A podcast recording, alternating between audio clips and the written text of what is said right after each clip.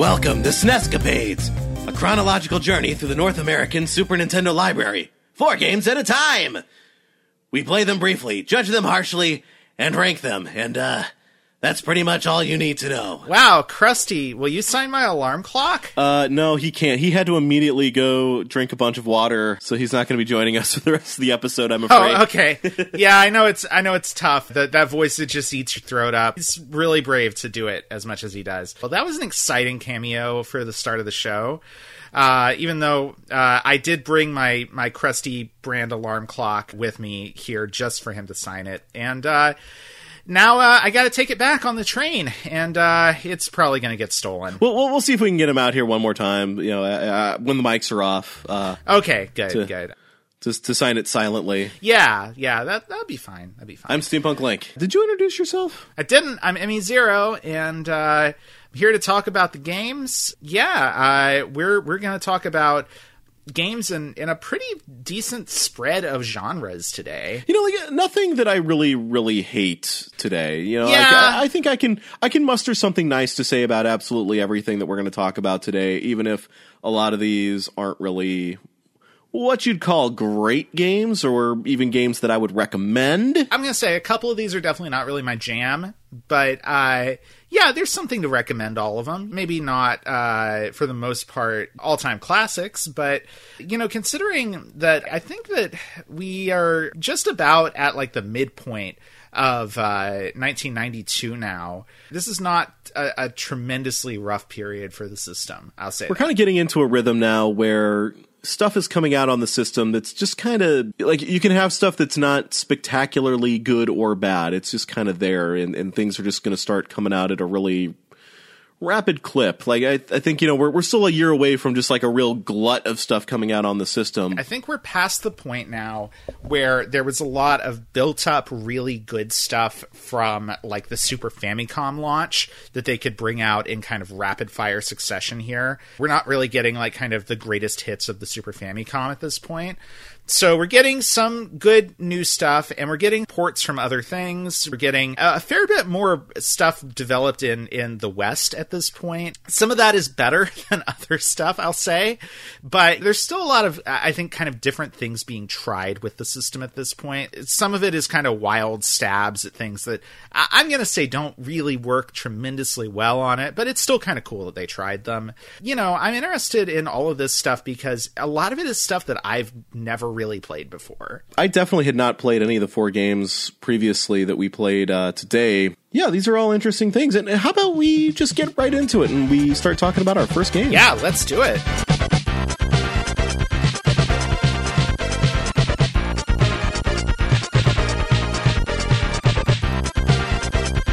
So first up for today, we've got Super Soccer, developed by Human Entertainment and published by Nintendo. Human Entertainment, they are a company that have released some really quirky, weird titles. They're also the company behind the Fire Pro wrestling series, which is a very prominent wrestling game series, and it's something of a revival in the last couple years, which means it's actually survived its original developer because Human Entertainment themselves folded in 1999, unfortunately. Well, I think that Fire Pro, I think it's on its 3rd publisher now, maybe.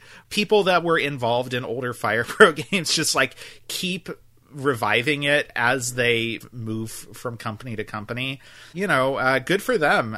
Those games have a lot of fans. They also did some other games that very different from that, very famous games that never came out in the US, like the original Clock Tower, which is a genuinely very cool horror game for the Super Nintendo.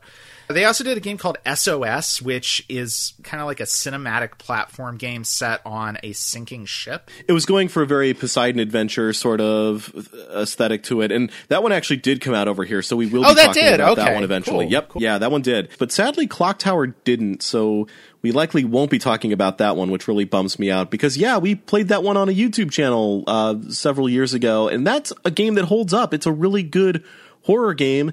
And the Super Nintendo over here didn't really ever get a proper horror game. And yeah, it's a bummer. It is a bummer. But they did get Super Soccer courtesy of Nintendo themselves. And I am glad about that because I was really kind of surprised by how much I liked this game. soccer hasn't had a good representative on the Super Nintendo yet. The only game we played previous was, a game that I don't even remember the title of off the top of my head now. But it was World League Soccer by Mindscape. That's right, yeah. Super Soccer is just a really well-presented soccer game. It controls really well. I actually found myself doing things like passing the ball, in which I didn't do in the previous game. It's no wonder that Nintendo picked this up to sort of be the successor to their own soccer series, because it looks good. It's a lot of fun to play, even as somebody who, again, is not a sports person, and I don't know a ton about professional soccer, but it's very easy to pick up and play, and it feels good. This feels good just as a pure action video game to play. It's sort of arcadey and sort of like the best way, I would say. You can pick it up and just sort of immediately grasp what you're supposed to do with these controls. It makes a pretty good use of the Mode 7 effect to kind of simulate a 3D soccer field that you're running up and down. We've had problems with a lot of other sports games on the system, like team sports games, where it's very hard to see kind of like who you're controlling or figure out exactly what the controls are supposed to do to make the ball go where you want it to.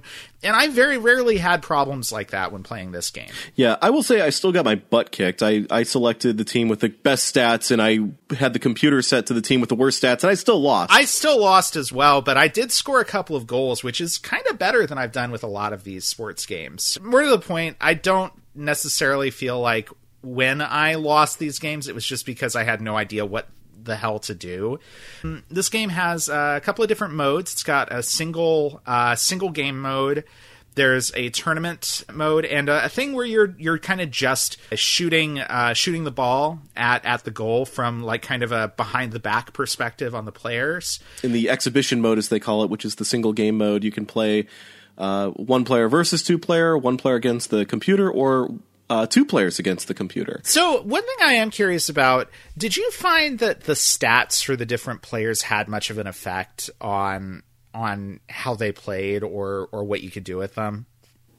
To be honest, I don't know if I noticed anything like that. I'm not sure if I would have. And again, I don't know a ton about professional soccer. Before you start a game, it gives you the option of how you want your players positioned. I don't actually know what the advantages and disadvantages of any given setup like that are. I will say playing as a team with the computer controlling a team with slightly higher stats, they seemed a lot more aggressive about getting the ball away from me whenever I had it.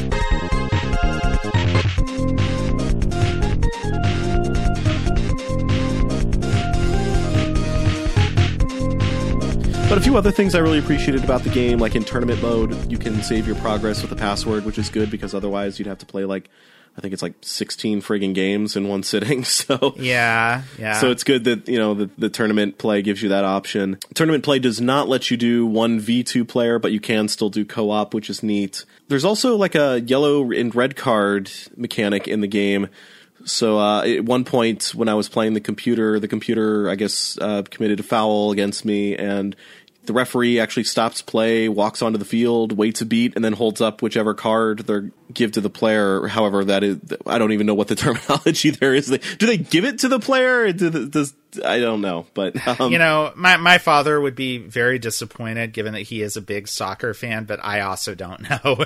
So yeah. But in any case, yeah, the referee holds up whichever card. Even the way that is presented is pretty good. The way that you wait a beat, just like you would in real soccer. What's he got? What's going to happen? Yeah, there's a lot of good little presentational things in this, when the teams are going out onto the field to start the game or start that part of the match, there's kind of a side-on view of the team, going past, and you can press a button to make them all jump. I like that there's a little bit of personality in that part of the game. The graphics aren't, I guess, exceptional, but they're bright, they're pretty colorful, they're very clear, which is good. They are not tiny little stick figure men like they were in the last soccer game we played. Yeah, and more importantly, the perspective on the field is angled, so you're actually seeing entire player sprites and not just the tops of their head and shoulders that you got in the other game, which was just a top-down view. No, the perspective really hugely adds to this game, I think. Yeah, it really gives you the sense of like being in the thick of it, whereas top-down sports games like that just really can't get you into the action the way that these new perspectives can, these angled perspectives can.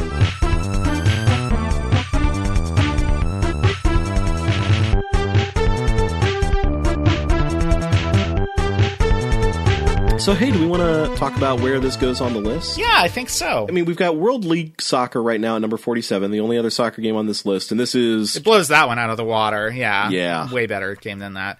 What is our highest-rated sports game? It might actually be John Madden Football at number 27. I think I might like this one more than John Madden Football. What do you think? I do, yeah. I enjoyed playing this one a lot. This feels like a pretty good representation of the sport, and it's just a fun video game to play. I think, you know, like, it also just sort of benefits from the fact that I think soccer is just an inherently more accessible game than football is, or American football is. Yeah, absolutely. So that's John Madden at number 27. At number 26, we got Pilot Wings. I think I'd rather play this than Pilot Wings, personally. Pilot Wings is a cool little tech demo, but I don't think much more of it than that. And then at number 25, we've got Final Fight. I mean, we've talked before about how Final Fight is kind of a hobbled port of a better game. The suite of kind of two-player options in this, I think, does push it up more than Final Fight. Yeah, and honestly, I think I would say it's better than Super Smash TV at number 24 as well. I think it's just going to keep going up here. We got Populous at number 23. I'd put this above Populous. What do you think about Draken? I think it goes above Draken, too. I think Rival Turf is a good conversation to have. Okay, let's talk about that then. Because, yeah, Rival Turf... You know, kind of janky, pretty quirky, but, you know, a fun beat 'em up, two-player beat 'em up. But I don't know, because I do like all the personality, like the kind of weird personality that Rival Turf has. I like Rival Turf as just kind of a weird thing that exists, but I don't know if I would want to put it above Super Soccer, just because Super Soccer shows a level of polish that Rival Turf absolutely does not have. What do you think about, if we go up a little further, what do you think about the Addams Family as a comparison point for this? I think Addams Family is a pretty solid platformer, and I don't know if I would put this above Addams Family. The space between Rival Turf and Addams Family contains several games that I think we were pretty positive on. It's weird. I'm honestly at kind of a loss for where to put this game. I mean, you know, at the end of the day, like, this is our list and we're not huge sports people. Honestly, I'm maybe okay just putting it like right above Rival Turf and calling it in a day. How would you feel about that? I think that's fair, because that'll put it just outside the top 20. And I think that once we go up from Rival Turf, I start having stronger opinions about these games. And I just don't have... As much as I did enjoy playing Super Soccer, I don't have a tremendously strong, like, overall feeling about this game. I would say, like, if somebody says, hey, I like things like John Madden Football, and I'm looking for a new sports game that I've maybe never tried on the Super Nintendo, I would definitely say, hey, try Super Soccer. But again, like, if you're not already a sports person who enjoys video sports... You know, this game isn't going to change your mind about that. No, it's not. So, okay, I feel like that's good. So, Super Soccer shall henceforth be our new number 21 game. All right, so Super Soccer is our new number 21, now our highest-rated sports game on this list. And with that, we're actually entering into a new month. We're now getting into June of 1992, and I guess that means it's time to kick things over to Newsy. It's June 1992! Batman Returns opens and goes on to make over $162 billion. Criss Cross is out and Mariah Carey is back in with I'll Be There, topping the charts for 2 weeks. And Dan Quayle instructs an elementary-age spelling bee contestant to misspell the word potato in Trenton, New Jersey.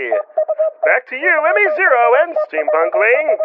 All right, thank you very much, Newsy. And, yeah, so Batman Returns. Kind of surprised that one came out in the summer. I always assumed that was actually a movie that came out around Christmas time, given that it's set at Christmas and has such a strong, like, Christmassy aesthetic. But, yeah, I guess that's just one of a number of very unusual things about that movie. I mean, it's still a superhero movie. Still got to come out in the summer. Be the summer blockbuster, I guess. Yeah, so. Yeah. Even if it's a weird, uncomfortable, ugly, mean-spirited superhero movie like that one.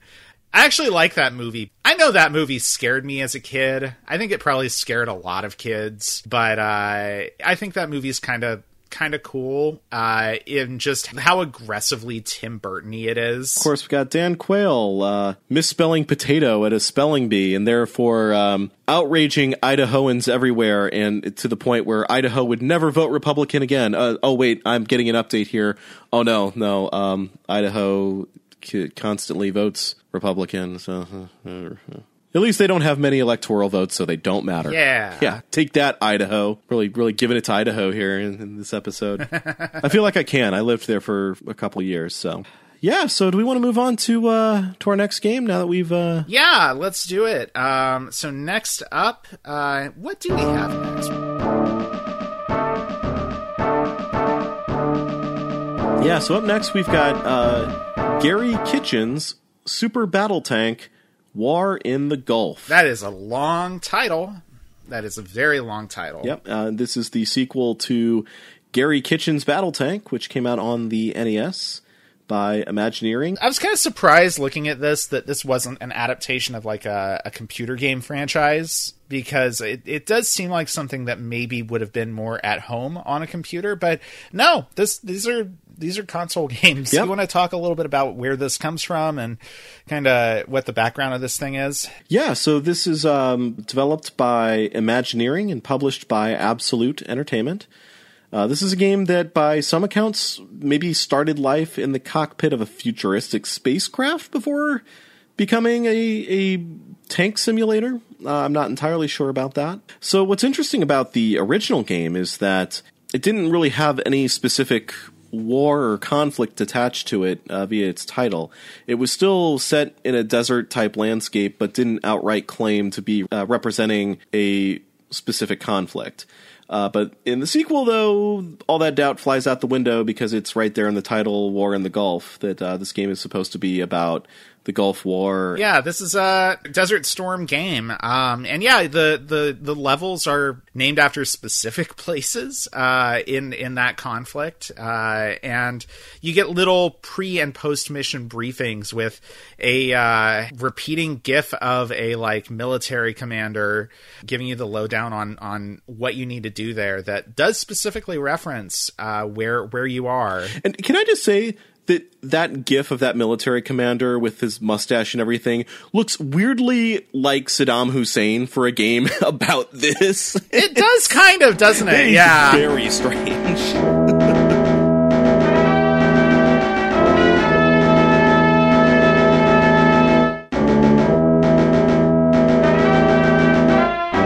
So Gary Kitchen, he worked on a few games that are kind of infamously poorly regarded, and also, you know, those were not games that had his name on them like this one does. He worked actually on the Home Alone game that we talked about a number of episodes back.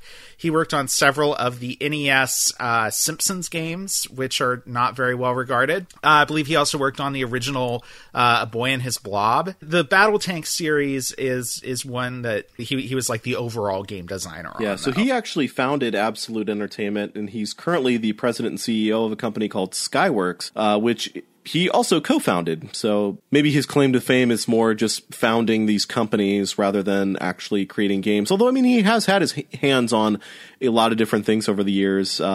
He also worked on the Atari port of Donkey Kong. Oh, really? So, okay. So he's a guy who's been around for a while. It's just kind of strange seeing his name on this game, because he isn't like, you know, a Miyamoto or somebody who's like a household name in video games. I mean, he's not like a Will Wright or a Sid Meier, you know? It is a little strange, and it honestly feels almost like they just wanted to kind of give these games sort of like an air of sophistication, I guess. I don't know. This game is really strange. I can't say that I personally like it very much, but I do get what it's going for, and it's not bad at what it's doing. This is a tank combat game. It's in some ways pretty arcadey, but in other ways a little bit more simulation-y. I talked before about how this kind of feels like it's of a piece with like mech combat games, like a, you know, kind of mech warrior sort of thing. It also feels a decent bit like the flight simulator type of games that were around on the NES at the time. you're very heavily situated in the cockpit. You do have to, you know, pay attention to things like your amount of ammo and kind of your positioning on the map. I don't think there's a fuel concern in this, which is kind of nice. But... Actually, there is. There is fuel, and because I was reading a fact about the game, and in later levels, you do need to concern yourself with refueling the tank. There will be places where you can do that when the missions have a little bit more going on, and you have to be on the field for longer than your fuel reserves will last. Yeah, that does become a concern later on. You know, I mean, I think this game is... fine. It controls well enough. I had a lot of trouble finding the enemy units on the map, personally. Well, I found myself switching between the tank view and the map view, where, you know, the map sort of helps you determine where you are. But, you know, what I found was that I was starting to move the tank and then pulling up the map. The tank would continue moving, which, you know, is kind of a good and bad thing, because it can take you a while to get to the enemy sometimes. But I also found that because I'm like constantly switching between having control of my tank and pulling up the map and the tank is still moving, that is like just sort of leading me into minefields. And that's what took me out way more often than the enemy did. Yeah, absolutely. That's for sure what happened to me as well. I don't know. It's kind of satisfying, though, to finally, you know, come up on an enemy tank and just blast it to smithereens. But yeah, I don't know what it is about this, you know, whether it's the style of game just not really clicking with me in this way, whether it's like me just not liking the aesthetic very much or whatever it is, but I just didn't have a lot of fun with this, even though I would agree that it's basically fun.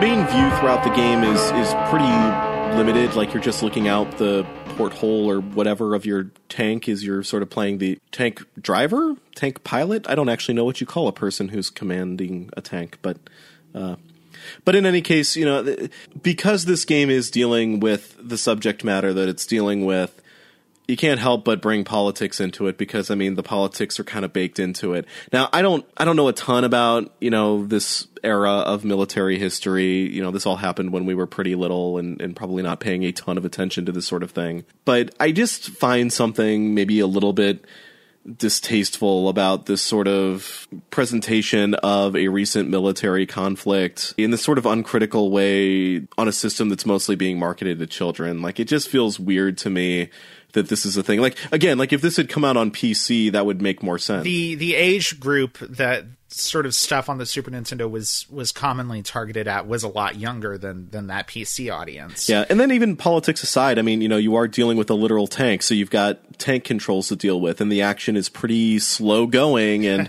I don't know if a lot of kids that age would have even had the patience for something like that. Yeah, I don't think I would have really known what to make of this in those days. I still have trouble dealing with sort of the way this game's like movement and, you know, controls are set up. I don't really know what else to say about that aspect of it. But I do agree with you about kind of the weird sort of feel of a game that's this heavily based on like a then very current military conflict. Yeah, like something that just happened. I mean, like, this game could have been being marketed to children whose older siblings had just died in this conflict. Like, that's how soon this was. It's weird, yeah. So for ranking this one, I'm looking pretty low on the list. I mean, again, because it's fine, I'm looking at maybe something like, I don't know, like maybe starting from like the Chess Master. Like, I think this goes probably below the Chess Master. But I do think that's fair, just because this is another that is another game that is fine for like what it is, but is also very little more than that. At 48, we've got World League Soccer, which we were kind of just slagging a little bit. There's aspects of that I don't enjoy, but I did at least find that, you know, easier to get my head around. Okay, so this keeps going lower? I think so, yeah. Okay, so then at 49, we've got Super Ghouls and Ghosts. At least I like looking at Super Ghouls and Ghosts. I don't really like looking at this game particularly. I don't think the graphics are bad, but they are just kind of basically realistic depictions of deserts and military equipment. Personally, I think I might put this between Super Ghouls and Ghosts and Romance of the Three Kingdoms 2. Just because, I mean, we both talked about how we just couldn't really figure out how to play Romance of the Three Kingdoms 2. Yeah, you know what? I was kind of thinking exactly the same thing, that these are both sort of military type games, and you know, which is definitely not our thing for various reasons, but at least this game was trying to make a game that the average person, that the average kid could figure out, whereas Romance of the Three Kingdoms 2, like, I don't think they had any concern over that. It was just like, hey, if you like this kind of game, here it is. If you don't, we do not care about you. Gary Kitchen's Super Battle Tank War in the Gulf, our new number 50 game. Congratulations, Gary Kitchen. You're in the top 50. And hey, with that, we've got 60 games on this list. We do. Yeah, that's cool. Another nice round number there. Love those nice round numbers. And I also like nice round balls, like the ones that you might play in a certain futuristic sports setting. Maybe? I don't even know if this looks like a ball, honestly. It's like a weird little pod thing.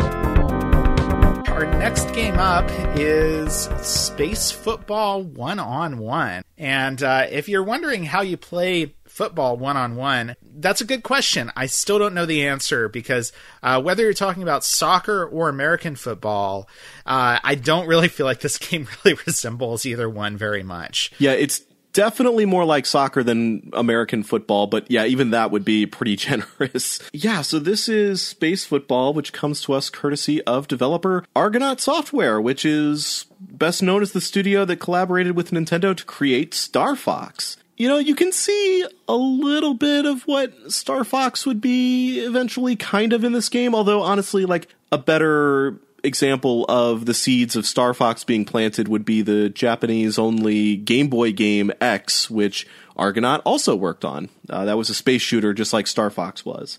So yeah, and this game's publisher was Terrifix Entertainment. I think maybe that's supposed to be Terrifix, but like Terrifix Entertainment, but I mean, they didn't do the hyphen thing. They didn't do the hyphen, so Terrifix. It's Terrifix. Yep. Also, maybe it was supposed to be Try, because they only published 3 games, from what I can tell.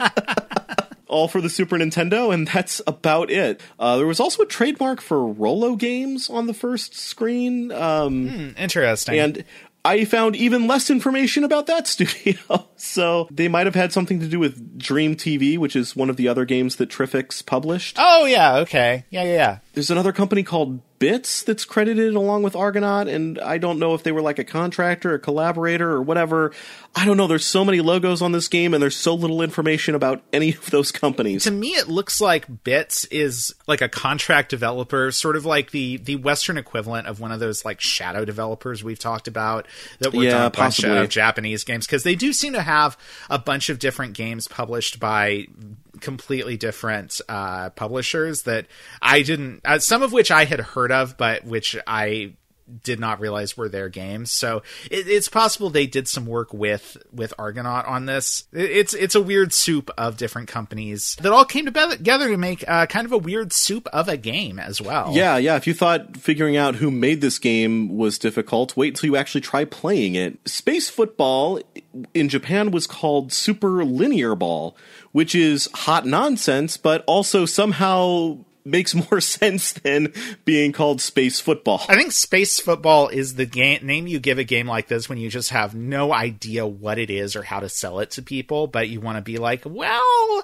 it's a game with a ball, and you do have to get it away from somebody and put it in a goal, so Space Football. Sure, there you go. At least the one-on-one part is accurate. The game has the player facing off either against another player or the computer. They are both encased in strange hovercraft-looking things, which feels less like the game trying to be futuristic and more as an excuse to not have to animate player sprites. And so the objective of the game is to take the weird ball pod thing and put it into your opponent's goal. But there's a lot of things standing between you and the goal, and your opponent's hovercraft, complete with projectiles, is the least of your worries. All the playfields have weird barriers and spinners and other obstacles that just make this game infuriating. Because it utilizes Mode 7, all of these things are just on the ground, and when you're very close to them, you can't always even see what it is you're on top of or right in front of. So sometimes you just can't move, and you don't entirely know why, and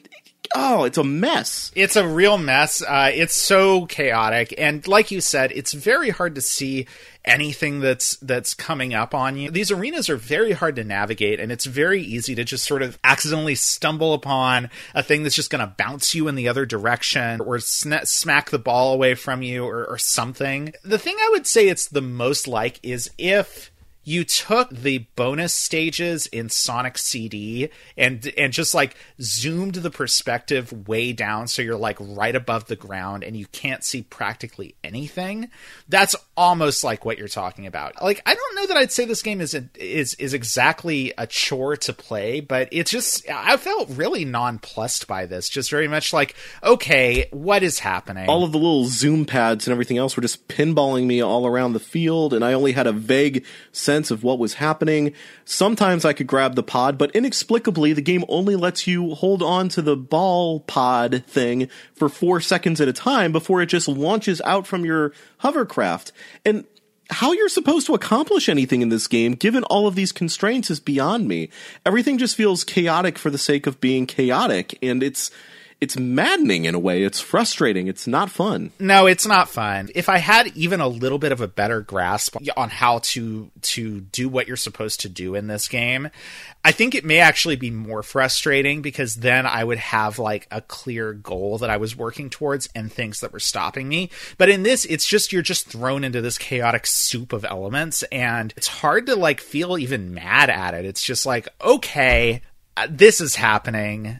I guess it'll keep happening until I stop playing the game. There's the fact that your hovercrafts are equipped with some kind of gun that you can fire, but it doesn't seem to have a huge impact on play. No, it doesn't seem to do anything. Like, when you're talking about a soup, like, yeah, it feels like they had all these ingredients for this game that they just kind of threw together and just didn't think of a good, coherent way in which all these systems should interact with each other. Like, if they didn't have all of the, like, weird spinners and zoom pads and barriers, like, if the field was more plain and the game was just more about the competition, the one-on-one aspect, and maybe shooting your projectile to get the ball away from your opponent, like, it would almost be a better game if there was less going on. If each arena had maybe half as many obstacles in it, you'd probably have a better time actually playing this game.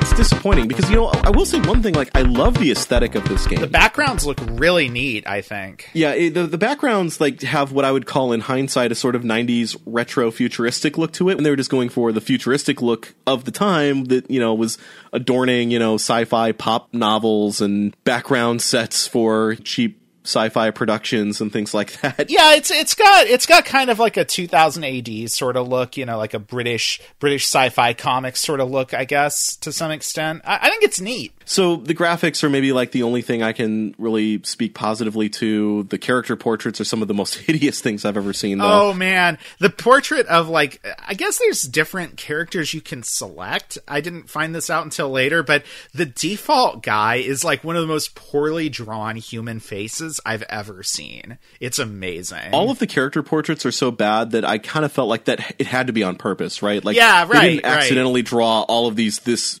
poorly and this ugly looking on accident. I mean, you talked about Dan Quayle earlier. That guy literally just looks like a potato. Like, it's so bad. Yeah, so even, like, with the aesthetic of it, I can't say that, like, all of it works, because I think I just think that that's ugly, and not really in a fun way, just in a kind of, like, these look kind of lazy sort of way. Yeah, there's not much else to this game. I don't know if I've got much else to say about it. Me either. What we've kind of been alluding to is the idea that, like, if they had focused a little more on any of the, like, mini elements in the actual gameplay and kind of drilled down on them, they could have made a pretty cool game out of this, but it's just too unfocused and too messy to really work like that. Yeah, I think unfocused, that's hitting the nail on the head right there, is what this game feels like, is just incredibly unfocused. So, hey, speaking of futuristic sports titles, we got Bill Laimbeer's Combat Basketball at number 54 right now. And I think that might be a good place to start. I do, too. Beyond them just being futuristic sports games, there are some commonalities here. I do think that I enjoyed Space Football one-on-one more than Bill Laimbeer's Combat Basketball. At the very least, enjoyed looking at it, which is not something I could say about Bill Laimbeer's game. Aesthetically, yeah, this game is head and shoulders above Bill Laimbeer, but Bill Laimbeer's game at least is more functional, although I would say it's very simple and boring, so I don't even know if I don't know if that even matters in this case. Like, it's functional, but it's so unfun to play that honestly I think I'd rather take the chaos of this over that. It's certainly a more ambitious game. Yeah, for sure. Yeah, so above Bill Laimbeer's Combat Basketball is WWF Super WrestleMania. Hey everyone, just chiming in to let you know that I apparently mixed up the order of Zardion and WWF on our list. That's why we are a bit confused here, but we get it sorted out. Emmy's list was correct the entire time, so nothing actually gets changed. Just wanted to let you know. All right, so folks, we're in kind of a weird predicament right now. We just realized that we both have different orders on our list here for WWF, Super WrestleMania, and Zardion. I've got WrestleMania above Zardion, and Emmy's got Zardion above WrestleMania, and we do not exactly remember what the order was supposed to be, so I guess we're going to take these both as kind of like a clump, maybe? Yeah, I guess that's sort of what we've got to do right now.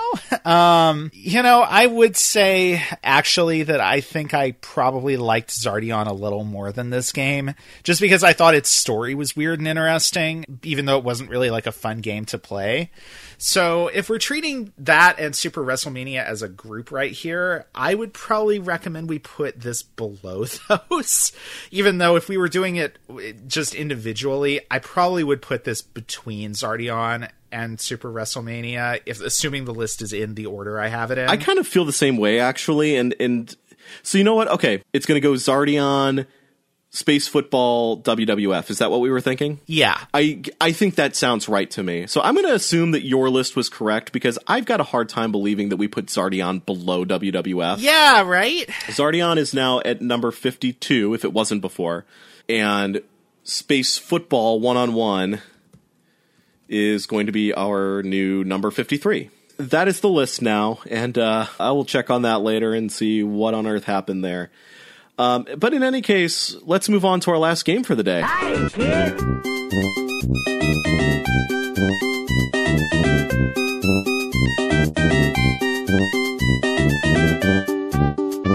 And that last game is Krusty's Super Fun House. Hey, kids, it's your favorite drunk clown.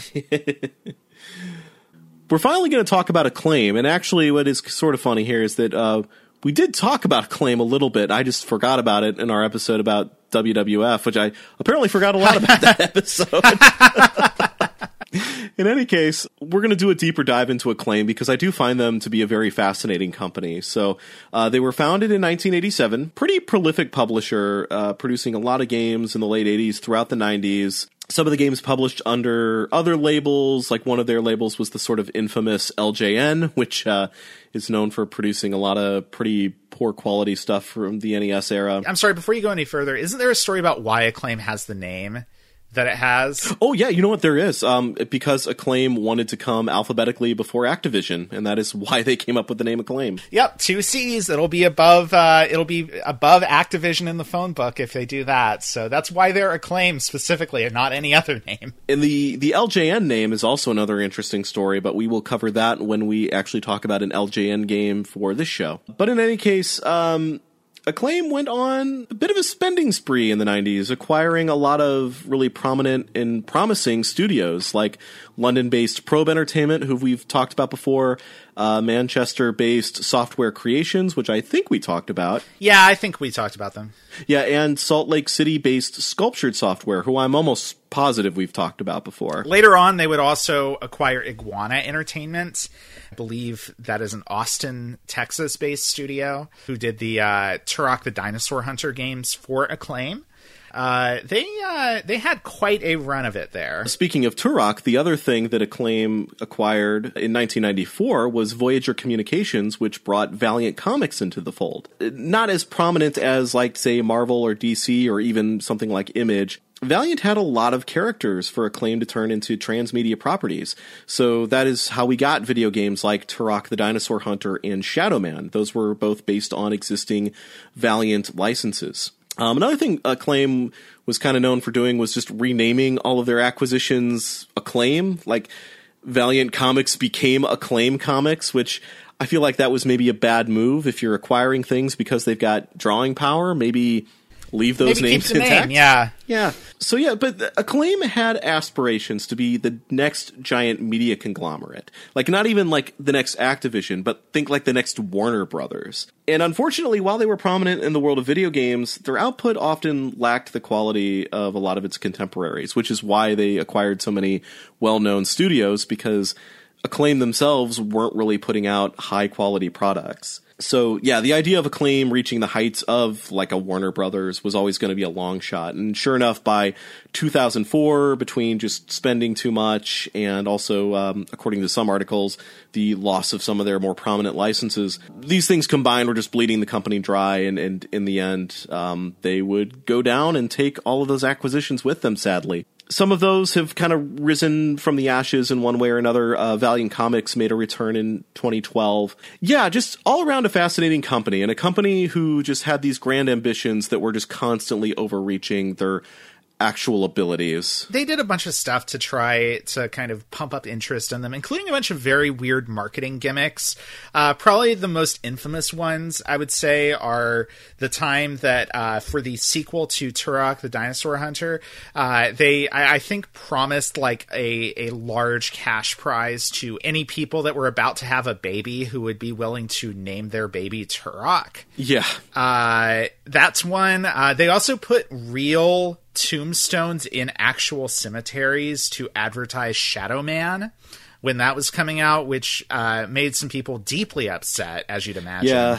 They had a weird, let's do something strange and shocking to get people talking about us. All publicity is good publicity concept for how to promote themselves. Yeah, they were definitely trying to be gimmicky to get their name out there. And unfortunately, without the really quality products out there, it wasn't going to be enough to elevate them beyond, you know, kind of a B-tier publisher. And I don't think they ever really escaped that, you know. I mean, even though some of their games were quite good, I really liked like Shadow Man for the N64. I really enjoyed that game back in the day. But yeah, it isn't what I would call, you know, like one of the crown jewels of the N64 library. I think, didn't they also do the home ports of the Mortal Kombat games? They did some of them, yeah. Some of them. They did the Super Nintendo versions of Mortal Kombat 1 and Mortal Kombat 2. We'll eventually talk about those, but that Super Nintendo port of Mortal Kombat 2 is very, very good.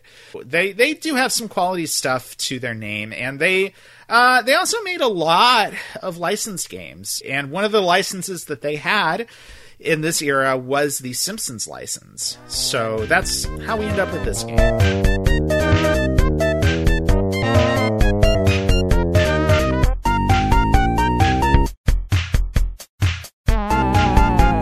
Switching gears from Acclaim, the publisher, we're going to talk a little bit about Audiogenic, who developed the game. Not nearly as storied as Acclaim, but they're a UK developer who seems to have published various games for various systems between 1984 and 1996. Some of their games include puzzle game series like Loops and Blockbuster, and a handful of cricket and rugby games. They also based games on licenses, some really out there licenses like Perry Mason and Fahrenheit 451, among others. They still have an active website. I checked that out in researching for this game. A link prompted me to see, hey, look what we're doing now. So I clicked on that because the website that I went to from the Wikipedia article didn't look like it had been updated in a while. So that other link on that website took me to lostcousins.com, which is a genealogy website. So I guess that's what Audiogenic does now, is genealogy software. You know, video games are a hard business, and you know, props to the company for still being in existence even if they're not doing video games anymore. Yeah, sure. That's a big lateral shift, I guess. But anyway, so this game started life as a game called Rat Trap, which they were developing for the Amiga, which was a Lemmings-like game where the objective wasn't to lead the characters to safety, but rather to lead them to their doom.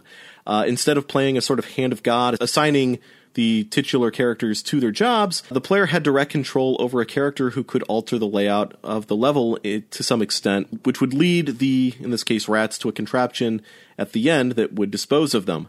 Once Acclaim got involved, they decided that the game needed a license facelift and just happened to have the Simpsons license at the time, so they threw a Simpsons coat of paint over the entire affair, and what we got was Krusty's Super Fun House. Yeah, so this combines puzzle platforming, much like Lemmings, with a more traditional run-and-gun, I guess you could say, type of platform game. What I would say is that this game is basically a puzzle, platformer, you know? There's parts of the levels where you're doing what you just described with having to lead this stream of rats from one part of the level to another part of the level. Then there are also parts that are more kind of just pure, action platformer stuff. So the two parts are usually kind of interwoven, but sometimes it feels more like you're kind of going through one part to get to the other part and then going back to the exit again. I like the platforming aspect of the game. I like the Lemmings-like puzzle parts of the game. I don't know if these two things always blend together extremely well. Like, on repeated playthroughs of some of the first levels, I kind of realized, okay, I think the game's hook is that there is a sort of ideal way to maneuver through the level that not only gets you through all the little nooks and crannies where you can collect items to get points, but that's also going to be more conducive to altering the level in a way that's going to get all the rats up to the machine in the most efficient way possible, and then loop you back to the entrance where you'll exit the level once all of the rats are gone. One thing I found kind of disappointing about this game is the lack of information. Like, the game doesn't give you things like a timer, even though there is a timer, because you'll get a time bonus if you complete the level within a certain amount of time. The other thing that is annoying is that you don't have a health meter. But you do have a health meter. Like, that's the thing. It's like you do have a specific number of times you can get hit before you die. But yeah, the game doesn't visually tell you that at all. Yeah, the only thing that you get is if Krusty is one hit away from death, his idle animation will change. Other than that, like no indication at all that, you know, you have you're X number of hits away from losing a life.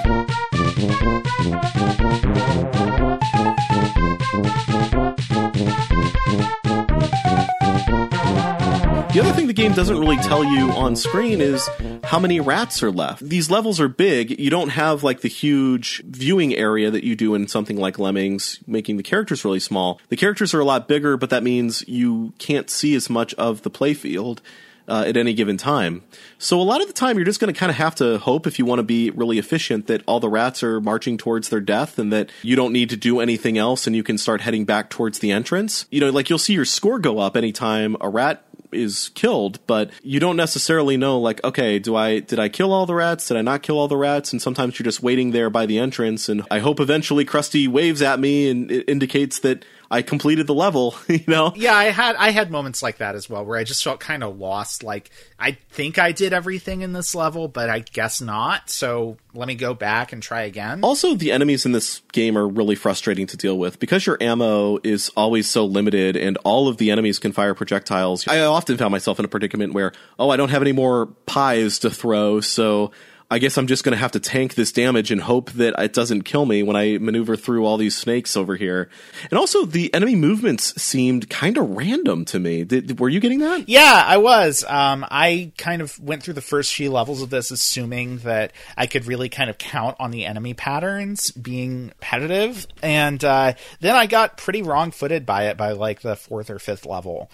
And yeah, that was really frustrating because that was also around the time that I started really running out of ammo. I don't know. Like, it's like there's a lot of fun ideas in this, and sometimes they work really well, but sometimes they just don't. Like, sometimes they just don't. Sometimes an individual level or like a part of a level just doesn't come together the way that I feel like it's supposed to. Yeah, I agree. I also am disappointed by the idea that the game even has lives, so you're at risk of losing a significant amount of progress, which was a limitation Lemmings did not put on the player. And I think that was the right move, especially since you can get to an unwinnable state in some levels. And if you do that, you just kind of have to have Krusty commit suicide and and you lose a life for that. So not only do you have to keep Krusty safe from all the enemies, but you have to actually complete a level once you're in it, or you lose a life. Yeah, I feel like if the game is going to have these unwinnable states, it really shouldn't have lives. Like, that above all else is just a poor decision. I do like the visuals. I like all the little Simpson-y touches, all the little signs, you know, like advertising for Moe's Tavern and other things like that. Yeah. I thought that was neat. You know, I liked the little cameos by Bart and Homer and other characters as the operators of the machines that were going to kill the mice and the rats. Yeah, I agree. And I like the rats themselves. I think the rats have like a fun sort of very Matt Groening-esque like design to them that makes them look like an appropriate part of this setting and not just as like generic video game characters. I think it's a good use of the Simpsons license, and unfortunately I think it's probably going to end up being the best use of the Simpsons license on this system. Yeah, because we got a couple other Simpsons games coming up in the not too distant future, and I can pretty much guarantee they're not going to be as sound as this one. In any case, yeah, I think this game has some really great ideas. I think this game can be a lot of fun. I think there are a few decisions that I wish were made differently that would have made it a lot more engaging and, you know, would have kept, I think, players from bouncing out of it. Because I think once you get a game over, if you lose a significant amount of progress, that can be really discouraging in a game like this. Right. Especially when like having to wait for the rats to get into the right position to, you know, do the thing that you need to do to get them to the end of the level. Like, it just can become a waiting game, and that can really take the wind out of a lot of people's sails. No, I agree. One thing that's pretty different about this game versus Lemmings is that whereas with Lemmings, it kind of relied on you assigning all these different jobs to the Lemmings to essentially solve the physical puzzles in the levels. In this, you're kind of, for the most part, trying to kind of change the path of the rats so that they kind of make the appropriate course through these big kind of like Rube Goldberg machines, basically. So the puzzling is more physical in this, but it also means that you have to hit a series of marks often in order to make sure they all go through. And yeah, that does just take time, and it can become extremely draining feeling if you have to do the same level several times. So, you know, I like this game despite its problems, I would say. Yeah, me too. I definitely found a lot here to like about it. Just a few tweaks here, and I think that this would be a really highly recommendable game. But as it is, it just kind of feels like a sort of a B-tier game, which I guess, you know, is appropriate for an Acclaim game. Yeah.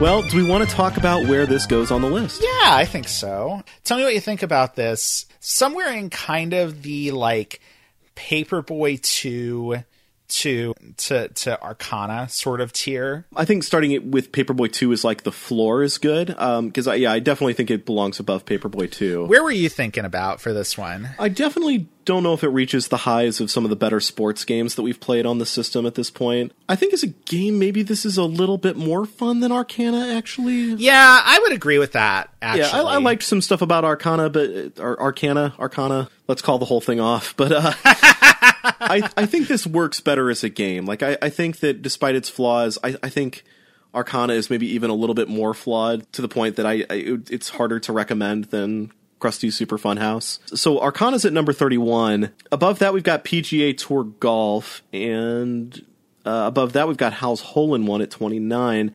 I'll be honest, I'm not sure I would put this above either of them. I'm not either, so maybe putting it between PGA Tour Golf and Arcana is the place for it. Yeah, I think so.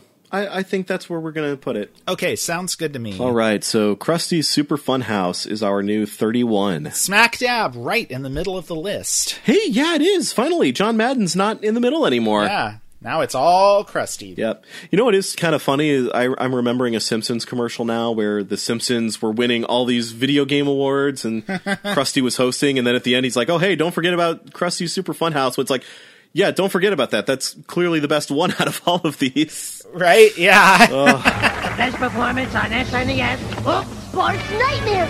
I don't believe it. Are you little? Look for a winning Simpsons video game for every system. Don't forget Krusty's Fun House. Look at my touch mirror. It's winning. Oh. Well, I think that's going to do it for today. Interesting set of games. I'm not mad about having played any of them. Yeah, just threaded all through kind of the middle ranges of the list, basically. This is a week where I feel like, you know, I never would have played these games for the most part if we hadn't been doing the show. And I'm glad to have spent some time with them. So anyway, I guess we'll talk about what we're going to talk about next time to get you all excited for the next episode. So next time, we've got more soccer, apparently. We've got Super Soccer Champ. Okay.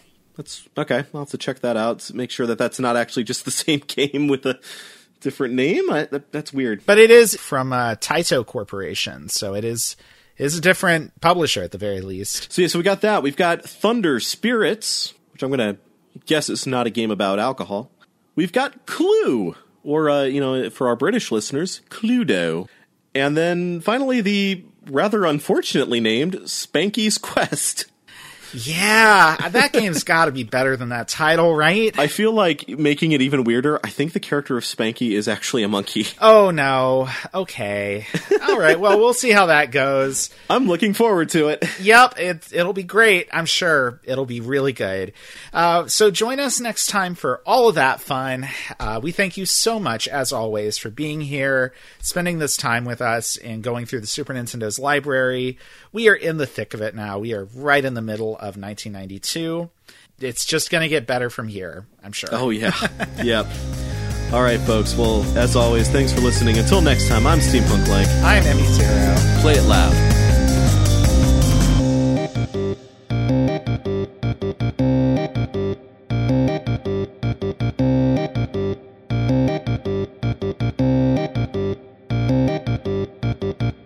Our intro-outro song is How Now Brown Cow by Techno Axe, who very generously offers a ton of great music for free and royalty-free at technoaxe.com. For more of our content, check out honestpiranha.com. Thanks for listening. How could you, Krusty? I'd never lend my name to an inferior product. Oh! They drove a dump truck full of money up to my house. I'm not made of stone. Ha, ha, ha, ha.